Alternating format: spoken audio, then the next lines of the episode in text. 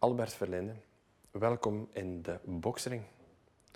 Um, u bent voorzitter, CEO, lid, raad van bestuur van BZB Fedafin. Ja. Heb ik het juist? Dat is uh, volledig correct. dank u wel om mij uh, vandaag uh, te ontvangen. Ja, graag gedaan, dank u wel.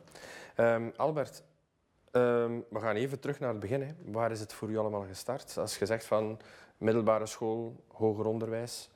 Hoe ehm, was bij jou de beroepskeuze in die tijd? Ik ehm, ben eigenlijk na mijn middelbare school onmiddellijk als zelfstandige gestart. Mhm. En in een totaal andere sector. Eh, ik heb eh, een aantal jaar actief geweest in de evenementensector. En we zeggen dat in een mooie woord, evenementensector, maar ik heb voornamelijk uh, ja, fuiven gegeven in, in grote dansings, op locatie. Um, ik heb zelfs ooit eens een, een eerste openlucht elektronisch festival georganiseerd. Um, uiteindelijk groei je daar dan op een gegeven moment ook een stukje uit en heb ik mij ook moeten heroriënteren. En het was eigenlijk mijn zuster die dat bij een grote verzekeringsmakelaar werkte op dat moment. En zei van, ja, kijk Albert, misschien moet je hier eens komen horen. Ehm, ze zoeken hier nog mensen. Ik heb dat gedaan. Ik heb toen mijn eerste stapjes gezet in de verzekeringsmakelarij en heb mij op dat moment eigenlijk terug moeten bijscholen. Ik heb op dat moment uh, terug een aantal opleidingen gedaan. Ik heb bijvoorbeeld de Master in Financial Planning nog bijkomend gevolgd gehad. Um, om zo op een gegeven moment in 2006, als ik mij goed herinner, um, een bankkantoor van Argenta over te nemen. Um, in 2010 ben ik dan geconfronteerd geweest met, uh, met de beroepsfederatie, BZB Fedafin, om daar te starten als lid van de raad van bestuur. In diezelfde periode heb ik ook mijn, mijn kantoor van Argenta aan verkocht gehad. Uiteindelijk uh, voor een andere bank opnieuw gestart bij Centea. Uh, toenmalige Centea. Nu de fusie uh, met landbouwkrediet uh, is, het, is dat Krelan geworden. -huh. um, en sinds, laten we zeggen, 2017 ben ik voltijds bezig met de beroepsfederatie. Sinds 2014 als voorzitter, maar sinds 2017 ook als CEO. Ja. Um, ik heb dan ook al mijn bankaire activiteiten stopgezet om mij fulltime te kunnen bezighouden met de beroepsvereniging. Zelf ben ik ook nog verzekeringsmakelaar, maar in mijn verzekeringsactiviteiten beheer ik voornamelijk eigenlijk de groepspolissen gelinkt aan BZB Fedafin en gelinkt aan onze leden. Ja, ja oké. Okay. Uh, waar staat BZB Fedafin eigenlijk voor? Wel, BZB Fedafin um, is ooit gestart als een beroepsvereniging voor de zelfstandige bankagenten. En heel concreet staat het dus voor beroepsvereniging zelfstandige bankagenten. Door de jaren heen zijn we natuurlijk ook geëvolueerd. Elke bankagent is vandaag ook een verzekeringsbemiddelaar geworden, um, ook een kredietbemiddelaar geworden. En in die zin spreken we vandaag over de beroepsvereniging voor zelfstandige bemiddelaars in bank, verzekeringen en kredieten. Mm -hmm. Fedafin um, komt daarbij kijken en ik denk dat dat uh, in 2018 moet geweest zijn. Hebben wij een fusie gehad met onze Franstalige tegenpool, om het zo maar te zeggen om op die manier onze krachten te bundelen. Um, uiteindelijk heel veel van de wetgeving binnen de financiële sector is een federale materie. En in die zin vonden we het toch wel belangrijk om als een federale beroepsvereniging, een nationale beroepsvereniging, naar buiten te kunnen komen en niet enkel ja, uh, één landsgedeelte te gaan vertegenwoordigen. Vandaar BZB, FEDAFIN. BZB, FEDAFIN. Um, wat is eigenlijk het, het doel uh, van de vereniging? Wel, ja. Um, als we gaan kijken naar het doel van de vereniging, dan spreek ik meestal over drie verschillende pijlers. Een eerste pijler draait hem rond alles wat er met collectieve belangenverdediging te maken heeft. Net zoals ik net dat al had aangegeven um, in, in de vorige vraag een beetje, um, draait dat rond lobbywerk. Lobbywerk naar de politiek toe, naar de regelgever toe, FSMA, Nationale Bank. Maar ook uh, hebben we heel wat verschillende gesprekken met bankinstellingen, verzekeringsmaatschappijen dat draait rond het collectieve belang dat we proberen te verdedigen voor de volledige sector van zelfstandige tussenpersonen. Een tweede pijler situeert zich meer op het niveau van die zelfstandige tussenpersonen zelf. Ehm, en daar gaan we eigenlijk de individuele belangen verdedigen. Dat kan gaan over modeldocumenten die dat we aanleveren om uw activiteiten zo goed mogelijk te kunnen uitvoeren, tot mogelijk ja, problemen die dan je kan hebben met je principaal of misschien met een verzekeringsmaatschappij, dan proberen wij eigenlijk te middelen tussen die twee partijen. Mhm. Maar dat gaat heel erg breed. Hè. En een derde pijler draait zich rond alles wat dat met informatieverstrekking te maken heeft. We proberen heel wat informatie aan te bieden. We hebben zo ons eigen magazine, we hebben een eh, website, we hebben een eigen sectorbibliotheek ontwikkeld. We hebben ook een eigen opleidingsplatform onder de naam Edfin ontwikkeld, uh, waarbij dat, ja, alle zelfstandige tussenpersonen en hun personeel ook de verschillende nodige opleidingen kunnen terugvinden die, dat je, ja, die dat je nodig hebt om actief te kunnen zijn in, in de sector. Maar dat zijn zowat de drie voornaamste pijlers waarmee dat we ons bezighouden binnen de beroepsvereniging. Ja, als uh, niet zelfstandig tussenpersoon of, of, of bankier, uh, wat is eigenlijk het verschil tussen die grootbanken en die zelfstandige tussenpersonen? Wel, ik denk dat je um, zelfs al een, een, klein beetje een verkeerd beeld hebt. Want um, de zelfstandige bankier zit zo goed als bij elke bank gevestigd. Mm -hmm. Um, er is vandaag maar één bank in België die dat niet met zelfstandige bankagenten werkt en dat is KBC. KBC heeft een volledig statutair net, werkt volledig met, met een, een bediendengroep die dat de kantoren bemant. Uh mhm. -huh. Maar de andere grootbanken, zoals bijvoorbeeld Belfius, um, ING, BNP Paribas Fortis, werken allemaal met zelfstandige agenten. Ja, ja. Sommigen daarvan werken met een, een gecombineerd net, hè, zal ik dan maar zeggen, waarbij dat zij een aantal kantoren hebben die bemand worden met bedienden en een ander deel van hun kantorennet wordt bemand met de zelfstandige agenten. Maar ook de kleinere banken, en we mogen ze niet meer echt de kleinere banken noemen, maar banken zoals Argenta, Crelan, Beobank, banknagelmakers, werken ook allemaal met zelfstandige agenten. Ja. Um, we komen bij het punt dat we bijna bij iedere gast aanhalen, het uh, grote COVID-verhaal. Oh, ja. Um, wat voor invloed heeft dat bij jullie gehad? Wel, um, in eerste instantie ga ik heel eerlijk zijn. En toen dat ik um, ergens vorig jaar zeker, eind februari, hoorde over COVID, een mogelijke lockdown in België, dacht ik bij mezelf van, oh, we gaan even een paar weken hè, uh, de deuren sluiten. Het zal een beetje rustiger worden op het bureau. Ja, het tegendeel was waar. Hè. Um, uiteindelijk um, komen daar ministeriële besluiten waarbij dat, uh, ja, waarbij dat ook de, de overheden hals over kop bepaalde zaken hebben moeten beslissen. Daar zaten dan wat probleempjes in. Um, onze sector was in eerste instantie niet officieel erkend als een essentiële dienstverlener, waardoor dat in principe dat bankkantoor of dat verzekeringskantoor zijn deuren had moeten dichtdoen. Dat is langs de ene kant wel een probleem, want hoe ga je dan je bankzaken regelen of hoe ga je je krediet dan achteraf laten verlengen? Um, dat ten tijde dat um, minister eh, De Croo samen met, uh, met Johan Thijs um, net had afgesproken om, om de nodige kredietverstrekking te voorzien voor die zelfstandigen. Dus in het begin voor de beroepsvereniging zelf is dat een, een zeer, zeer drukke periode geweest. Naar onze leden toe, de zelfstandige bankagenten, maar de verzekeringsmakelaars, verzekeringsagenten toe, is het ook een hele moeilijke periode geweest. Um, zij hebben zich toch wel een stukje moeten herorganiseren. Voor de verzekeringsbemiddelaars ja, misschien nog iets erger als voor die bankagenten, want bij de bankagent wordt, worden die zaken vaak gestuurd door de bankinstelling zelf. Mm -hmm.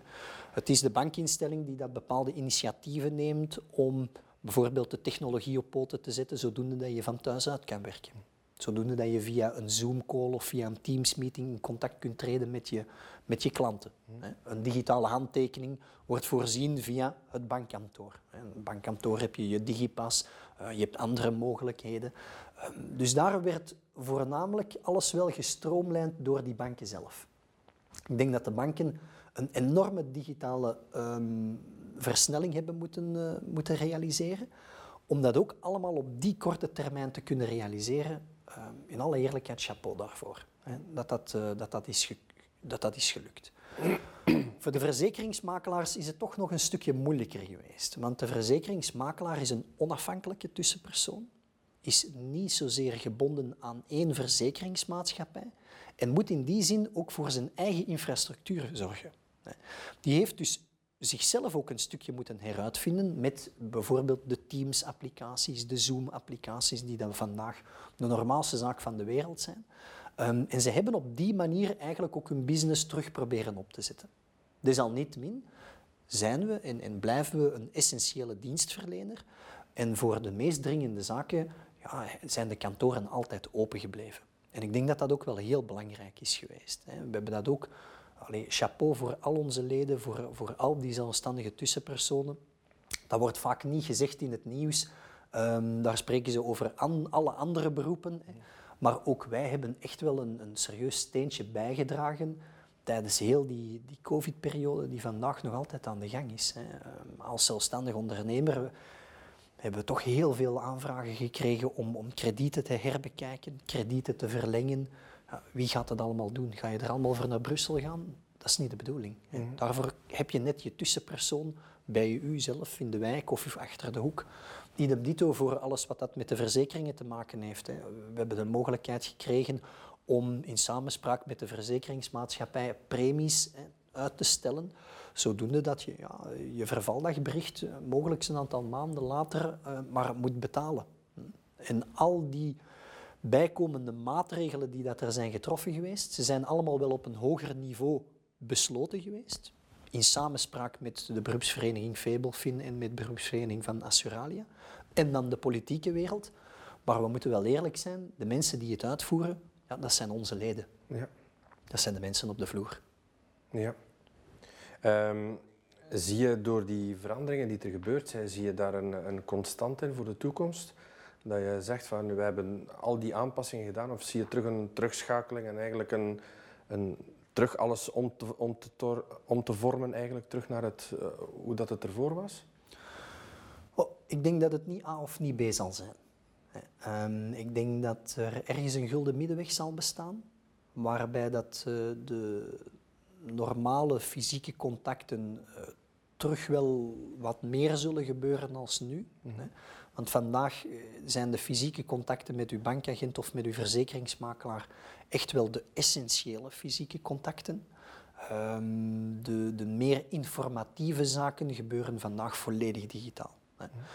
Denk dat dat een bepaald gemak uh, met zich meebrengt, heel die digitalisering. Zeker en vast niet alleen voor de klant, maar zelfs ook voor die, voor die tussenpersoon. Maar we merken wel dat, zeker nu dat iedereen thuis zit en iedereen verplicht moet thuis werken, merken we heel erg hard dat de vraag om met de bankier fysiek af te spreken of met de verzekeringsmakelaar fysiek af te spreken, dat die eigenlijk groter is dan ervoor. Ehm, mensen hebben dat fysieke contact wel nodig. En we moeten eerlijk zijn als het gaat over, over een verzekering, een, een brandverzekering bijvoorbeeld. met alle respect, als u morgen uw, uw, huis laat verzekeren tegen brand, ja, dan hebt u toch wel graag dat uw uh, verzekeringsmakelaar ook eens een keer bij u langskomt. Dat hij toch eens een keer komt kijken naar uw interieur. Dat hij eens komt kijken naar naar hoe dat uw huis eruit ziet. Heb, heb je een, een, parketvloer, heb je vaste houten deuren, heb je natuursteen in, in de badkamer zitten. Het zijn allemaal elementen die dat deel uitmaken van een brandverzekering. Het zijn uiteindelijk complexe producten. Mhm. Dus ik geloof heel erg hard in het fysieke contact. En ik denk dat dat fysieke contact terug wat meer gaat beginnen opleven van zodra dat het ook mag. Langs de andere kant, die digitalisering ga je niet zomaar wegwijven. Um, het is niet omdat je het vandaag ja, plots gewoon bent geworden om videoconferenties te doen, dat je dat morgen ineens volledig overboord gaat smijten. Nee, in tegendeel. Dat wordt een deel van het geheel, dat wordt een deel van het nieuwe normaal, hè, zoals we dat dan zeggen. Ja.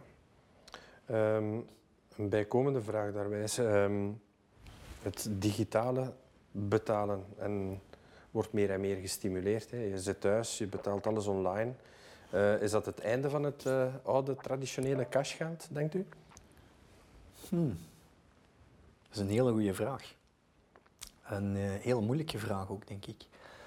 Um... Want er houdt uiteindelijk toch wel heel veel in. Hè? Banken die eigenlijk, bij wijze van spreken, als je geen cashgeld meer hebt, dat de automaten, verd automaten verdwijnen, kluizen verdwijnen. het is toch wel een heel ander... We zien inderdaad wel een bepaalde evolutie met betrekking tot het uh, cashgeld. Het einde van het cashgeld zou ik persoonlijk nog niet direct durven inluiden. Um, we zien wel dat daar een, een, serieuze transformatie is. De digitale apps, Payconic, uh, maar ook de bankapps, om het zo maar te zeggen, zijn ondertussen zo geëvolueerd dat ze echt wel heel erg eenvoudig zijn en ze maken het u heel erg gemakkelijk om online bepaalde zaken Mhm. te bestellen. Ehm, maar de realiteit is dat soms cashgeld ook nog wel handig is. Eh, handig is in, in gebruik om kleinere aankopen te doen. Ehm, niet elke dokter werkt vandaag al met eh, een, een cashautomaat bijvoorbeeld. Ehm, dus ik zie dat nog niet onmiddellijk verdwijnen. Ik zie het wel verder evolueren. En ik zie het ook dat het de, de, de cashverhandelingen zullen, zullen echt wel minder worden. Dat zie je trouwens ook op de bankkantoren. Ja. Bankkantoren, je hebt meer en meer bankkantoren die volledig cashless aan het werken zijn. Je ziet ook meer en meer bankautomaten verdwijnen uit het straatbeeld. Dus die zaken zijn, zijn absoluut een zekerheid. Maar of dat het morgen al direct onmiddellijk zal verdwijnen, daar geloof ik niet direct in. Ehm, we zitten vandaag ook, ook met eh, alle vreemde cryptocurrencies eh, te werken. Ehm, ja, wie weet waar dat, dat allemaal naartoe gaat. Hè. Ja. Ehm, jammer genoeg heb ik die glazen bol nog niet. Ehm, moeilijk te voorspellen. Het is wel een tendens die eh, denk ik wel ingezet is. Hè. Absoluut, Ja, dat zeker en vast. Ook eh, naar de kantoren toe zelf. Ehm, vroeger als kind herinner ik mij, ging je naar een bank en had je een aantal loketten met loketbediendes. En je ziet meer en meer dat de banken iets eh, cozy, iets... Open structuren, ja, open meer de living room ja. structuren, Hoe zit het meer de gezelligheid. Hoe zit nee, het absoluut. Ehm, dat is correct wat dat u zegt en ik, ik vind dat ook een positieve evolutie. hè. Ehm, en dat kan natuurlijk ook alleen maar doordat die cashverhandelingen of cashverrichtingen veel minder zijn geworden. hè. Ja. Vroeger moest je achter eh, dik glas zitten, kogelvrij glas. eh, de balie was helemaal kogelwerend, om het zo maar te zeggen, ehm, om, om bankovervallen te kunnen tegengaan. Vandaag heb je verschillende soorten van kantoren. Heb je inderdaad meer de relationele kantoren, waar dat je langskomt voor een afspraak ehm, om advies te krijgen.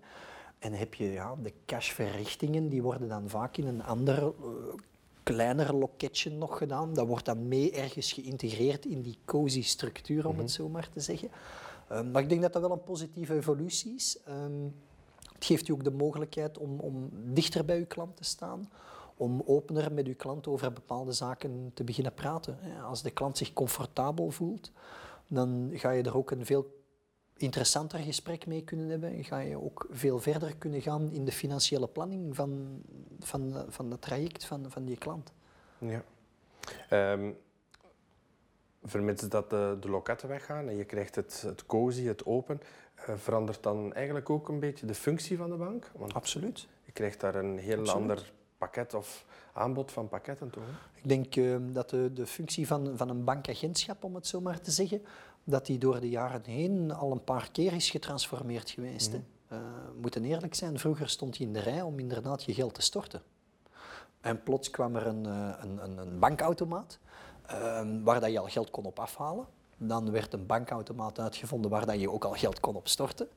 Ehm, vandaag heb je je gsm in je zak en, en komt alles eigenlijk via overschrijving rechtstreeks op je rekening terecht en kun je je betalingen al gaan doen. Dus nee, inderdaad, die evolutie die is zeker ingezet. Ehm, ik wil misschien nog een klein, kleine nuance maken, hè, omdat je daarnet ook aangaf van ja, ook, ook die kluizen verdwijnen. Maar in alle eerlijkheid, in de meeste kluizen zit niet echt veel cashgeld hoor. Ehm, de meeste kluizen worden gebruikt voor andere zaken, hè, voor juwelen onder andere. Hè. Ehm, en die functie die zal, zal ook wel blijven. Ehm, heel veel kantoren hebben nog altijd een kluizenzaal. Ze is absoluut niet meer zo hard gevuld als twintig jaar geleden, toen dat je ook nog de effecten aan toonder had. hè. Toen je vroeger nog effecten aan toonder had, stak je ook je effecten in je kluisje, om het zo maar te zeggen. Die effecten aan toonder die zijn op een gegeven moment ook verdwenen. Dus alles gaat wel in, in, heeft, alles heeft wel een bepaalde evolutie gekend, waardoor dat het allemaal meer gedigitaliseerd wordt. De rol van die tussenpersoon is in die zin ook mee geëvolueerd. De bankier of de verzekeringsmakelaar die vandaag de generalist is, in alle eerlijkheid, dat is meestal de kantoorhouder en dat is dan de generalist die dat een soort van oversight heeft van zijn kantoor. Maar dat is niet meer de kantoorhouder van, van 20 jaar geleden. Vandaag heb je in elk kantoor, bank, verzekeringen, heb je echt wel een aantal ehm, experten rondlopen, specialisten rondlopen, die dat ja, een echte specialisatie hebben gemaakt binnen een bepaald segment van de financiële wereld, om het zo maar te zeggen. Je hebt tegenwoordig businessbankers die u bij gaan staan wanneer je een zelfstandige bent of, of een onderneming hebt. Je hebt uh, beleggingsspecialisten wanneer dat het gaat over uw vermogensbeheer.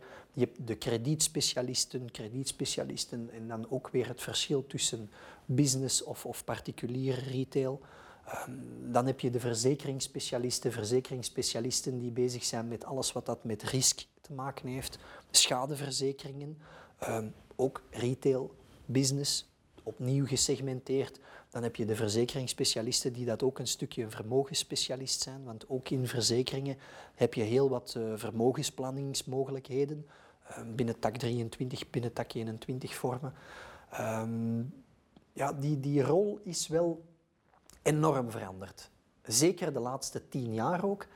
De laatste tien jaar, u weet het, we hebben eh, een, een dikke tien jaar geleden een financiële crisis gehad. Ehm, we zijn uiteindelijk ook de sector geweest die in, in, in is mooi om, om in deze omgeving te zitten, hè, ehm, die in de hoek zat waar dat de klappen zijn gevallen. Net zoals een bokser uh, soms wel wat klappen kan krijgen wanneer dat hij in de hoek zit. Um, zo hebben wij ook een tijdje in die hoek gezeten. We zijn in die zin ook overrompeld geweest met bijkomende regelgeving. Naast die regelgeving had je dan nog eens de digitalisering die dat aan het versnellen was. Dus we hebben onszelf als, als bankier, verzekeringstussenpersoon, verzekeringsmakelaar echt ook wel een stukje moeten heruitvinden, verder moeten professionaliseren om de klant de best mogelijke service te kunnen blijven geven. Mm nu door de COVID-crisis zie je veel bedrijven die in uh, problemen geraken. Uh, dus de bank komt daar eigenlijk weer in een, in een nieuwe rol te staan. Maar ondertussen zijn daar ook natuurlijk de, van de win-winners tot de business angels um, bovengekomen eigenlijk. Ja. Dus in alle eerlijkheid, business angels is niks nieuws. Mm -hmm. Dat zal iets um, al langer bestaan. Maar... Business angels bestaan al, bestaan al heel erg lang. Ook de win-win-lening, om het zo maar te zeggen, is, is geen nieuw concept. Hè. Um, ik, ik, ken het project van Win-Winner en ik uh, juich het absoluut toe. Het is een mooi project, het is een, een mooi initiatief. Um, maar de realiteit is dat je vandaag via al die verschillende crowdfundingvormen ja. hè, die dat er vandaag zijn, um, als echte ondernemer ja, kan dat een, een, een, een duwtje in de rug geven om misschien die bankier te overtuigen om effectief mee te gaan investeren. En daarvoor denk ik dat het interessant is. Um, maar ik zie vandaag nog heel weinig uh, grote successen geboekt worden. Met, met grote kapitalen bedoel ik dan. En, en voor de kleinere kapitalen en, en een eerste inbreng denk ik dat dat mooie en interessante initiatieven zijn. Maar we moeten ook eerlijk zijn, de crowd-investing systemen die dat er vandaag zijn, zijn niet alleen een stukje um, een financieringstool, maar zijn ook een stukje een promotietool. Um, uiteindelijk, als we gaan kijken naar de afgelopen vijf, zes, zeven jaar, hebben ook al een heel aantal crowdfunding-platformen gehad die dat op de markt zijn gekomen. En er zijn er ook alweer een heel aantal verdwenen. Ja. Een heel aantal initiatieven die zijn gestart geweest. Opnieuw een heel aantal initiatieven die ook zijn gestopt. Um, ook het businessmodel dat daarachter zit, ja, is niet altijd ja, is, is, is niet altijd um, onmiddellijk rendabel, zal ik maar zeggen. Hè. Um, ook daar moet je op een gegeven moment op termijn wel naar kijken. Als start-up is het allemaal gemakkelijk en moet je niet te veel kijken naar je rendabiliteit. Hè. Moet je voornamelijk kijken naar de volumes die dat er zijn, moet je kijken naar de businessprocessen, zien dat je die kunt uh, optimaliseren. Maar op een gegeven moment moet je wel de stap nemen naar rendabiliseren.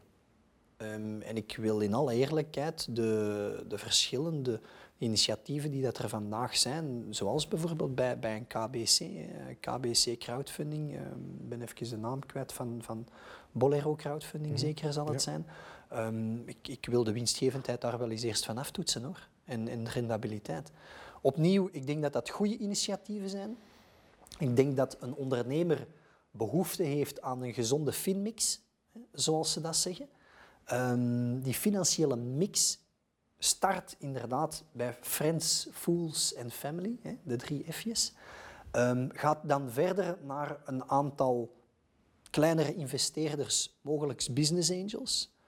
Maar uiteindelijk kom je toch altijd terug bij de bank terecht. Mm Ehm, de bank zal op dat moment je project gaan evalueren op een, op een hoogstaand niveau om te kijken of dat een business rendabel is, groeipotentieel heeft en of dat de bank daarmee in kan investeren.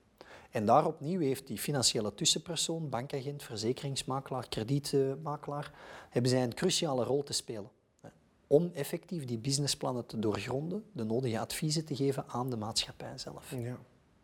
Hoe komt het eigenlijk dat dat ontstaan is? Is dat door dat de, de spaarboekjes veel minder opbrengen en dat ze de mensen hun spaargeld proberen te laten beleggen op, op, een, op een heel andere manier? Goh, ik, ehm, ik volg die zaken al heel lang op. Mhm. hè. Ehm, het is ooit eh, jaren geleden, en als ik me niet vergis, rond 2004, 2005, ooit gestart in Engeland met Zopa. Ehm, Zopa heeft toen een platform ontwikkeld waarbij dat je als consument je geld zou kunnen uitlenen aan een andere particulier of aan een bedrijf. En op dat moment kon je beginnen negociëren over de rentevoet. Nu, in alle eerlijkheid, in 2004, 2005 zaten we nog niet zozeer in die omgeving van lage rentestanden op spaarrekeningen. Ehm, maar het was een concept dat is mogelijk gemaakt door alle nieuwe technologieën die dat er zijn. Ehm, op een gegeven moment ga je peer-to-peer beginnen werken. Kijk naar een Facebook, kijk naar de verschillende social network eh, platformen die dat er zijn. Ze hebben op een gegeven moment ja, gewoon dat concept verfinancieeld. Een, een, eigenlijk was het een soort van social experience ehm, om te kijken of dat particulieren ook rechtstreeks geld zouden willen uitlenen aan elkaar. Ik moet zeggen, in Engeland werkt dat ook heel erg goed. Ehm, maar de realiteit is wel, eh, laten we zeggen een 15, misschien 20 jaar later, heeft SOPA onder andere ook zijn banklicentie aangevraagd. Hè. Je ziet waar dat we naartoe gaan. Uiteindelijk willen ze allemaal een bank worden. Ehm, ze willen allemaal een kredietinstelling worden. Omdat ze dan weer extra mogelijkheden hebben. Het businessmodel verandert daar een beetje. Maar ik denk dat dat ook niet slecht is. Ook banken moeten gechallenged worden. Hè. In alle eerlijkheid, eh, moesten de banken niet gechallenged worden, dan zouden ze de oude logge bedrijven blijven zoals dat ze zoveel jaar geleden waren. Maar ik denk dat dat vandaag, eh, ja, dat die impulsen allemaal heel positief zijn om de financiële sector, verzekeringssector idem dito, hè, want tegenwoordig hebben we ook al peer-to-peer insurance eh, products. Ehm, om, om die verzekeringsmaatschappijen actief te houden en, en te laten blijven innoveren. Dus ik denk, ik, ik juich dat absoluut toe. Maar van waar is dat eigenlijk gekomen? Heeft dat te maken met die spaarrentes? Heeft dat te maken met andere zaken? Ik denk in eerste instantie was het eerder de digitale mogelijkheden die dat er op een gegeven moment waren. In tweede instantie gingen we kijken naar de marges natuurlijk. De marges die dat de, de financiële instelling nodig heeft om zijn activiteiten uit te voeren. Ehm, en op een gegeven moment probeer je daar een stukje de middelmijn in, in, in af te snijden om die marges kleiner te maken. Dat is een concept dat natuurlijk eh, veel mensen heeft aangetrokken, maar de realiteit is dat er ook al een aantal ehm, zware faillissementen zijn geweest. Hè. Ik weet niet of dat je het, het concept Boeber nog kunt herinneren, Ja. vanuit Nederland. Ehm, op een gegeven moment was die CEO verdwenen. hè. Ik weet ondertussen niet of dat hij al is gevonden. Hè. Ehm, maar, maar die man was verdwenen met de miljoenen die op de rekening stonden. Ja, dat ga je morgen niet direct voor hebben met een bank. Hè. Een bank wordt ook gefund door de overheid of, of wordt, er wordt ook een waarborg eh, toegekend aan die banken vanuit de overheid. Ehm, je moet heel goed beseffen dat wanneer je morgen je kapitaal steekt in een crowdfundingproject, dat dat bepaalde risico's met zich meebrengt. En opnieuw, ik ben fan. Hè. Ik, ben hier daarnet binnengekomen met mijn mondmasker, zoals dat het hoort. Eh, mijn mondmasker is een product van Indiegogo. Hè. Een crowdfundingplatform ehm, vanuit, eh, vanuit Engeland ook, denk ik, of vanuit Amerika. Ehm, een Australisch project eh, dat speciale mondmaskers heeft ontwikkeld eh, met eh, fantastische filters op, alles erop en eraan. En, en kijk, ik, ik hou van gadgets. Ehm, en in die zin heb ik toen ook een stukje geïnvesteerd. Maar ik ga er ook niet rouwig om zijn, moest ik morgen mijn product niet gekregen hebben. Ik weet dat ik een risico neem. Net hetzelfde als je morgen in, in, in bepaalde fondsen gaat investeren of in bepaalde aandelen gaat investeren. Ik denk, eh, pff, het nieuws uh, zat, zat de afgelopen weken vol van, van de kleine belegger Reddit, hè, om het zo maar te zeggen, die dat uh, had geïnvesteerd in GameStop. Ja, daar zullen daar een aantal ontzettend gelukkig van geworden geweest zijn. Maar je merkt ook dat er daar ondertussen al een zelfmoord is geweest ook. Mm. Um, een van de Robin Hood jongens heeft, heeft uh, zichzelf van het leven genomen omwille van de risico's die dat hij heeft gepakt en, en eigenlijk niet aankomt. Dat is heel erg triestig. En dan denk ik toch dat het opnieuw heel belangrijk is dat wanneer dat je dergelijke investeringen gaat doen, dat je met een professionele tussenpersoon praat. Dat je met een professionele bankier, professionele verzekeringsmakelaar even aan tafel gaat zitten, daar eventjes over brainstormt, kijkt wat dat de effectieve risico's zijn. Um, want de risico's kunnen niet gering zijn. Nee, dat moeten we toch ook uh, in ons achterhoofd nemen. Ja, klopt. Komen banken meer en meer onder druk te staan? Je weet dat uh, de covid-periode al heel lang eigenlijk duurt. Uh, vooral economisch zie je stilaan de, de schade meer en meer opduiken. Um, bedrijven zijn echt op zoek naar geld. Meer en meer bedrijven komen in de problemen. Komen daardoor de banken meer en meer onder druk te staan, denk je? Ik denk dat uh, na de financiële crisis in, in, in 2010, allee, 2008, 2019, um, denk ik dat er een heel aantal um, nieuwe richtlijnen zijn gekomen. Hè. We hebben onder andere de Basel III-normen, um, die dat ervoor zorgen dat de kapitaalsvereisten van die banken echt wel op een bepaald niveau moeten staan. Mm We hebben op een gegeven moment met de wereld gezegd, dit willen we nooit meer meemaken. Um, ik denk dat die kapitaalsvereisten vandaag uh, zeer hoog liggen, waardoor dat de banken vandaag echt wel een, een, langere periode dit soort van crisissen aankunnen.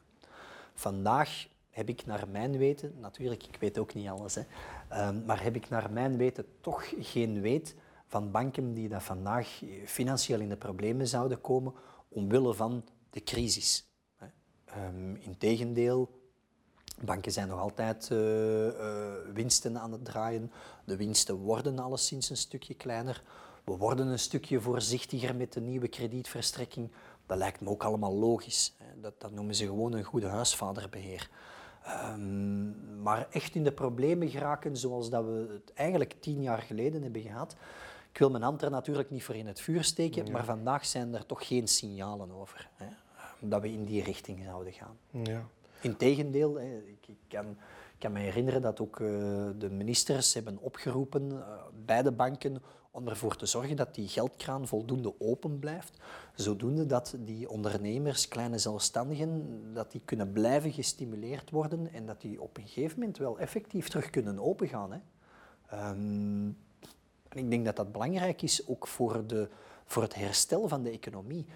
Als die kleine ondernemers morgen allemaal verdwijnen, dan, dan zijn we nog niet thuis hoor. Dan uh, gaan we nog heel erg lang op een herstel mogen wachten. Dus het herstel kan alleen maar komen door ook de nodige investeringen te laten doen. En daar spelen die banken uh, terug opnieuw een cruciale rol. Ja.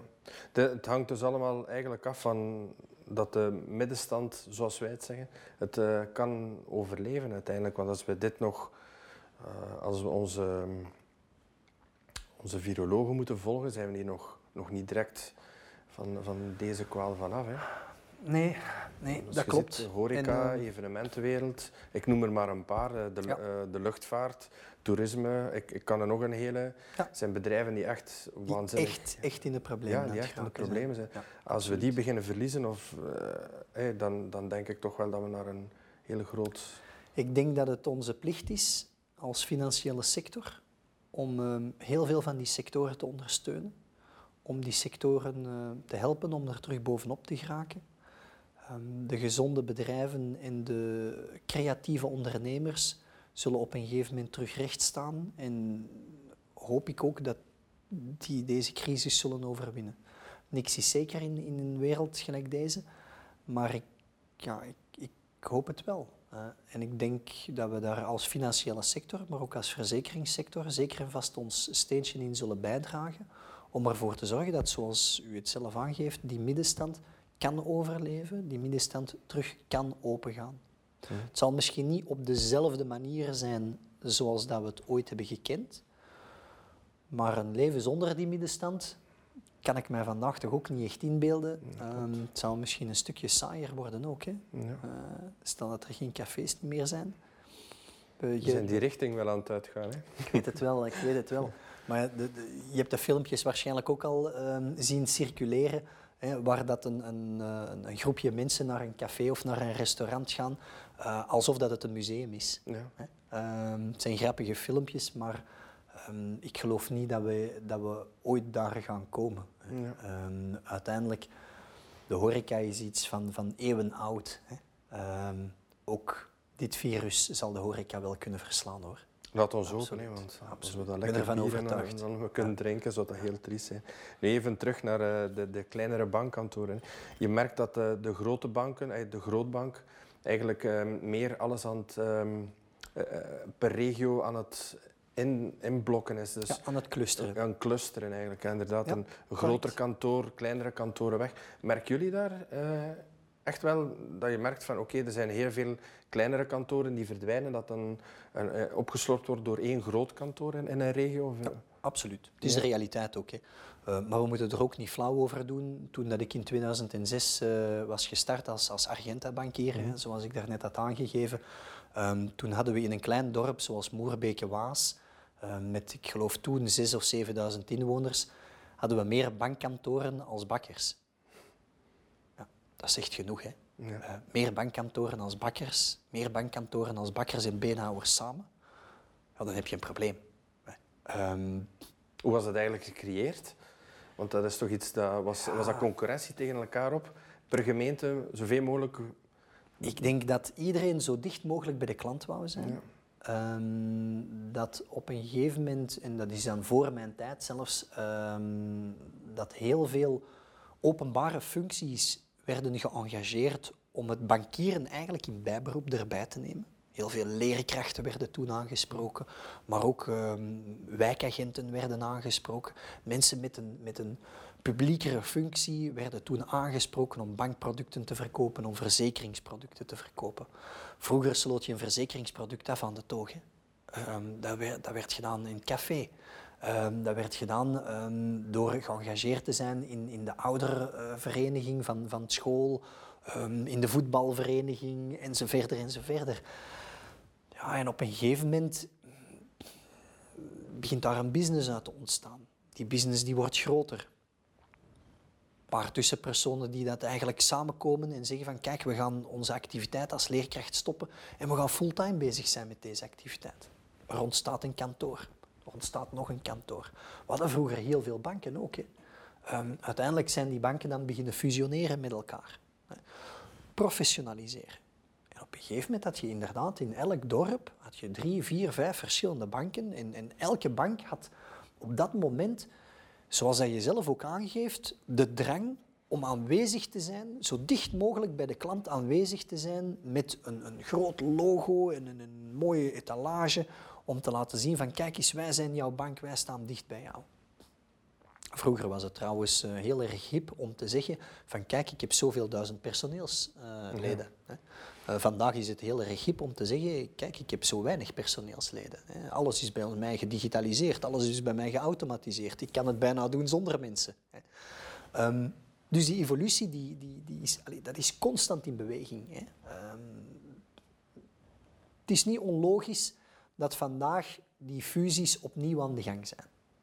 Er bestaan heel veel studies die dat ervoor zorgen ehm, dat ook de banken ja, die studies een, stukje proberen te volgen en, en gaan kijken naar een optimalisatie. Ehm, ik denk dat we soms wel in, in de verkeerde richting aan het gaan zijn en dat het soms iets te extreem wordt bij sommige banken. Ehm, maar de clustervorming, opnieuw, je hebt geen nood aan drie bankkantoren van hetzelfde merk in één gemeente of in één dorp. Daar moeten we eerlijk in zijn. En daar wil ik ook niet flauw over doen.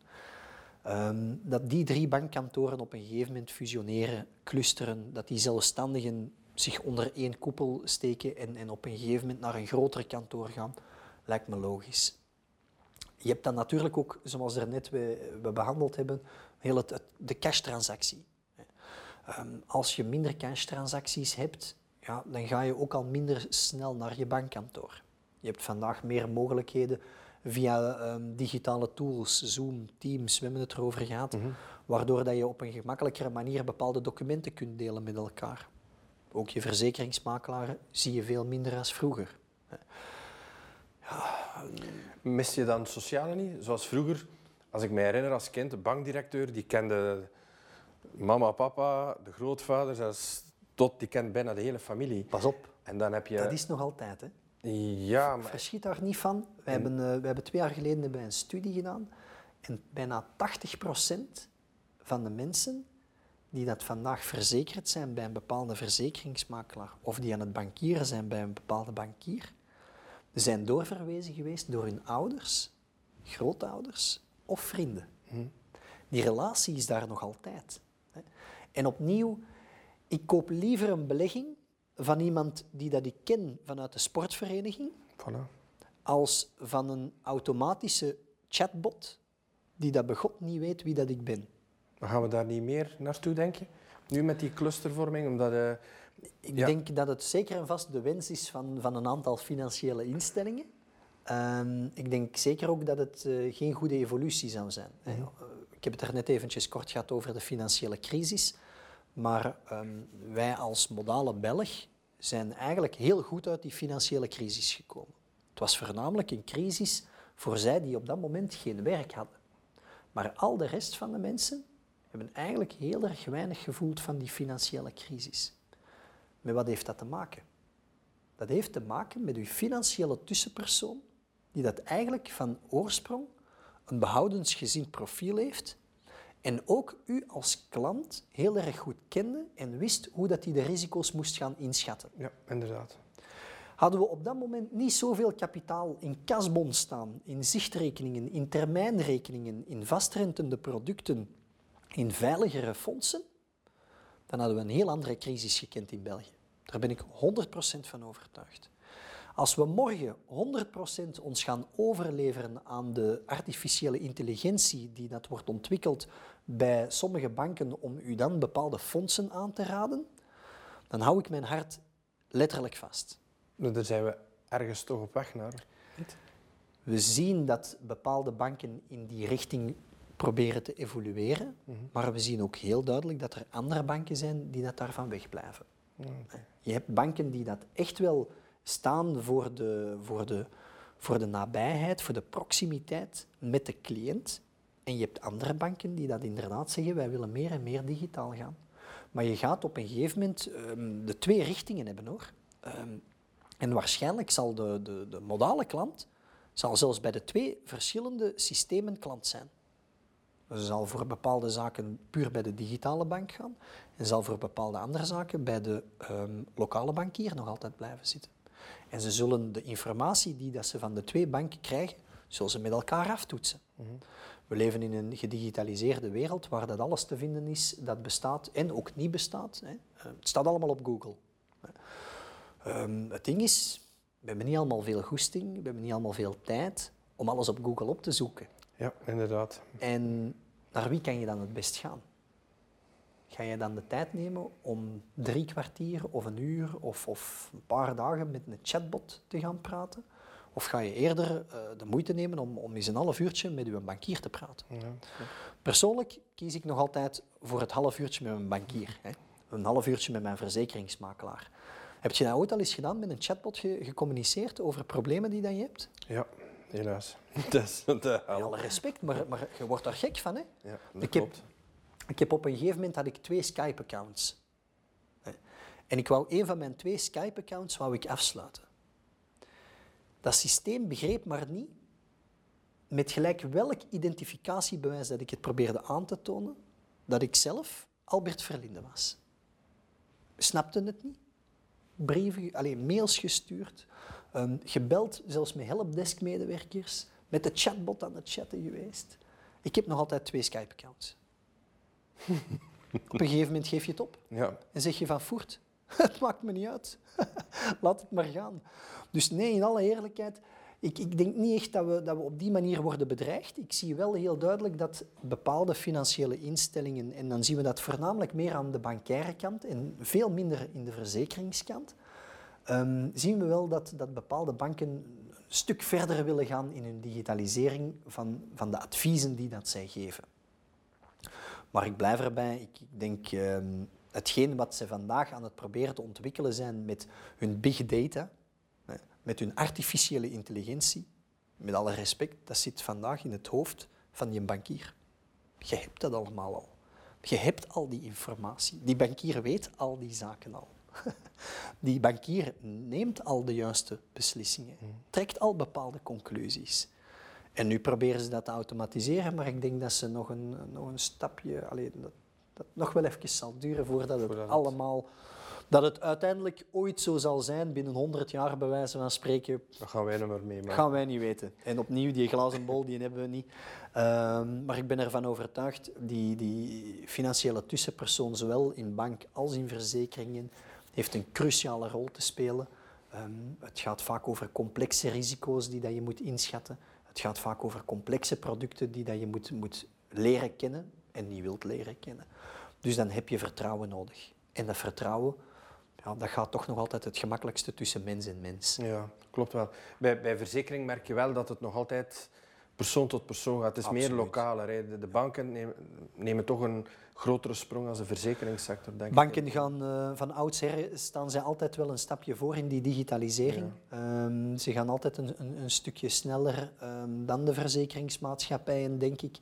Ehm, en, en, ik hoop dat de verzekeringsmaatschappij dat mij niet kwalijk nemen dat ik dat op die manier zeg. Maar we zien inderdaad dat die, digitale versnelling vaak in eerste instantie komt vanuit de bank. En daarna komt de verzekeringsmaatschappijen ook.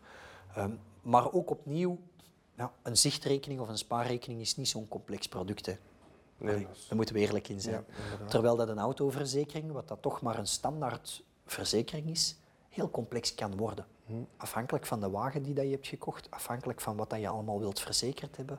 Wil je daar de, de, de, je, je assistance bij hebben? Wil je daar glasbreuk bij hebben? Wil je daar een bestuurdersaansprakelijkheid bij hebben? Ja, plots ben je, ben je een hele polis aan het samenstellen die helemaal rond je wagen draait. Um, koop je morgen een Porsche of koop je morgen een Golf? Ja, dat heeft natuurlijk ook verschillen. Dus daar is de materie toch nog iets complexer. Ook. Ja. Hoe ziet er de ideale bank uit tussen nu en vijf jaar voor Fedafin? Goh, de ideale bank, ehm, en, en, dan heb ik het over de ideale bankinstelling. Ja. Um, of heb ik het over het kantoor? Eigenlijk kantoor, laten we het ons op een Laten we het op het kantoor houden. Omdat dat het dichtst bij de, bij de mens staat. Het ideale bankkantoor uh, voor binnen nu en vijf jaar denk ik dat er hier en daar al bestaat. Mhm. Je hebt al een aantal bankagenten die dat daar op een uh, zeer mooie en innovatieve manier mee omgaan. Um, ik denk dat het een mix is van de gezelligheid, zoals dat we het daar net hebben over gesproken gaat, um, met, met competenties. Um, ik denk dat het belangrijk is als bankkantoor dat je je ook verder blijft professionaliseren, dat je ook die nodige competenties aantrekt in je bankkantoor, zodoende dat je je klant op alle verschillende niveaus kan ondersteunen. Maar niet alleen fysiek, maar ook digitaal. Ook het fysieke kantoor moet een stukje digitaliseren. Wat bedoel ik daarmee? Je hebt vandaag bij de notaris heb je bijvoorbeeld een heel erg mooi systeem tegenwoordig, um, waarbij dat zij allemaal schermen hebben uitgerold, waarbij dat zij eigenlijk digitaal actes kunnen ondertekenen. Ja. Um, ja, ook die zaken zijn noodzakelijk voor de bankagent. Ook de bankagent moet een videoconferentie kunnen houden met zijn klant, waarop dat er nadien een digitale handtekening kan komen.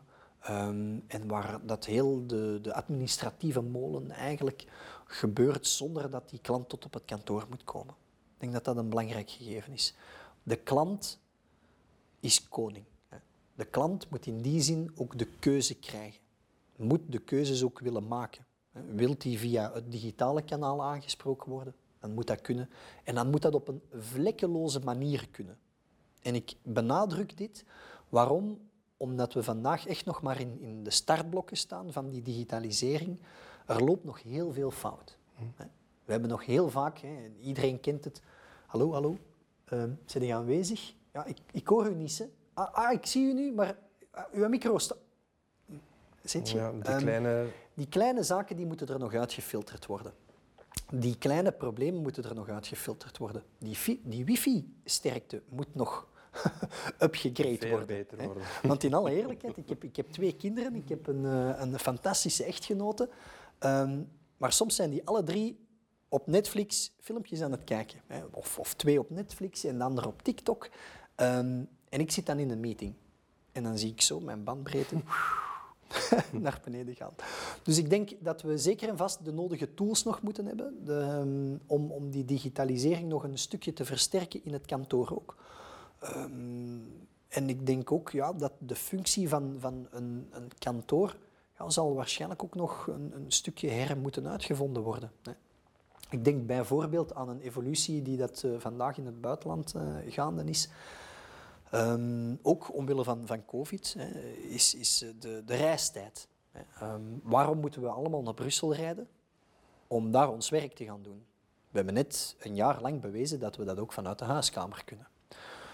Leuk om eens wat sociale contacten te hebben, ehm, maar opnieuw moeten die sociale contacten daarom in Brussel gebeuren. Waarom zou het lokale kantoor ook niet een stukje een soort van hub kunnen worden? Een hub kunnen worden waar dat een aantal administratieve medewerkers die normaal op de hoofdzetel aan het werken zijn, ja, op regelmatige tijdstippen een deel van dat kantoor kunnen gaan gebruiken. Maar daarvoor heb je natuurlijk ook opnieuw de nodige ehm, materialen nodig. Allee, dat, dat moet gefaciliteerd worden met de, met de nodige instrumenten om, om dat allemaal mogelijk te maken. Dus ik denk ook daar zien we, zien we wel een verschuiving. En, en ik heb daar ook al een aantal artikels over gelezen, dat we inderdaad wel een bepaalde verschuiving zullen zien dat mensen terug wat meer lokaal gaan willen beginnen werken. ehm, dat ze niet allemaal opnieuw naar Brussel of naar de grootsteden willen gaan reizen. Ehm, en misschien kunnen die, die bankkantoren ook een soort van, ja, van, van workplace worden voor meerdere, voor meerdere mensen. Het is maar een van de zaken die dat ik, allee, waar dat ik eens ooit eens een artikel over heb gelezen, waarvan dat ik dacht van ja, dat kan misschien nog wel een interessante bijkomende invulling zijn. Ja. Albert Verlinde, mag ik u bedanken voor dit prachtige gesprek.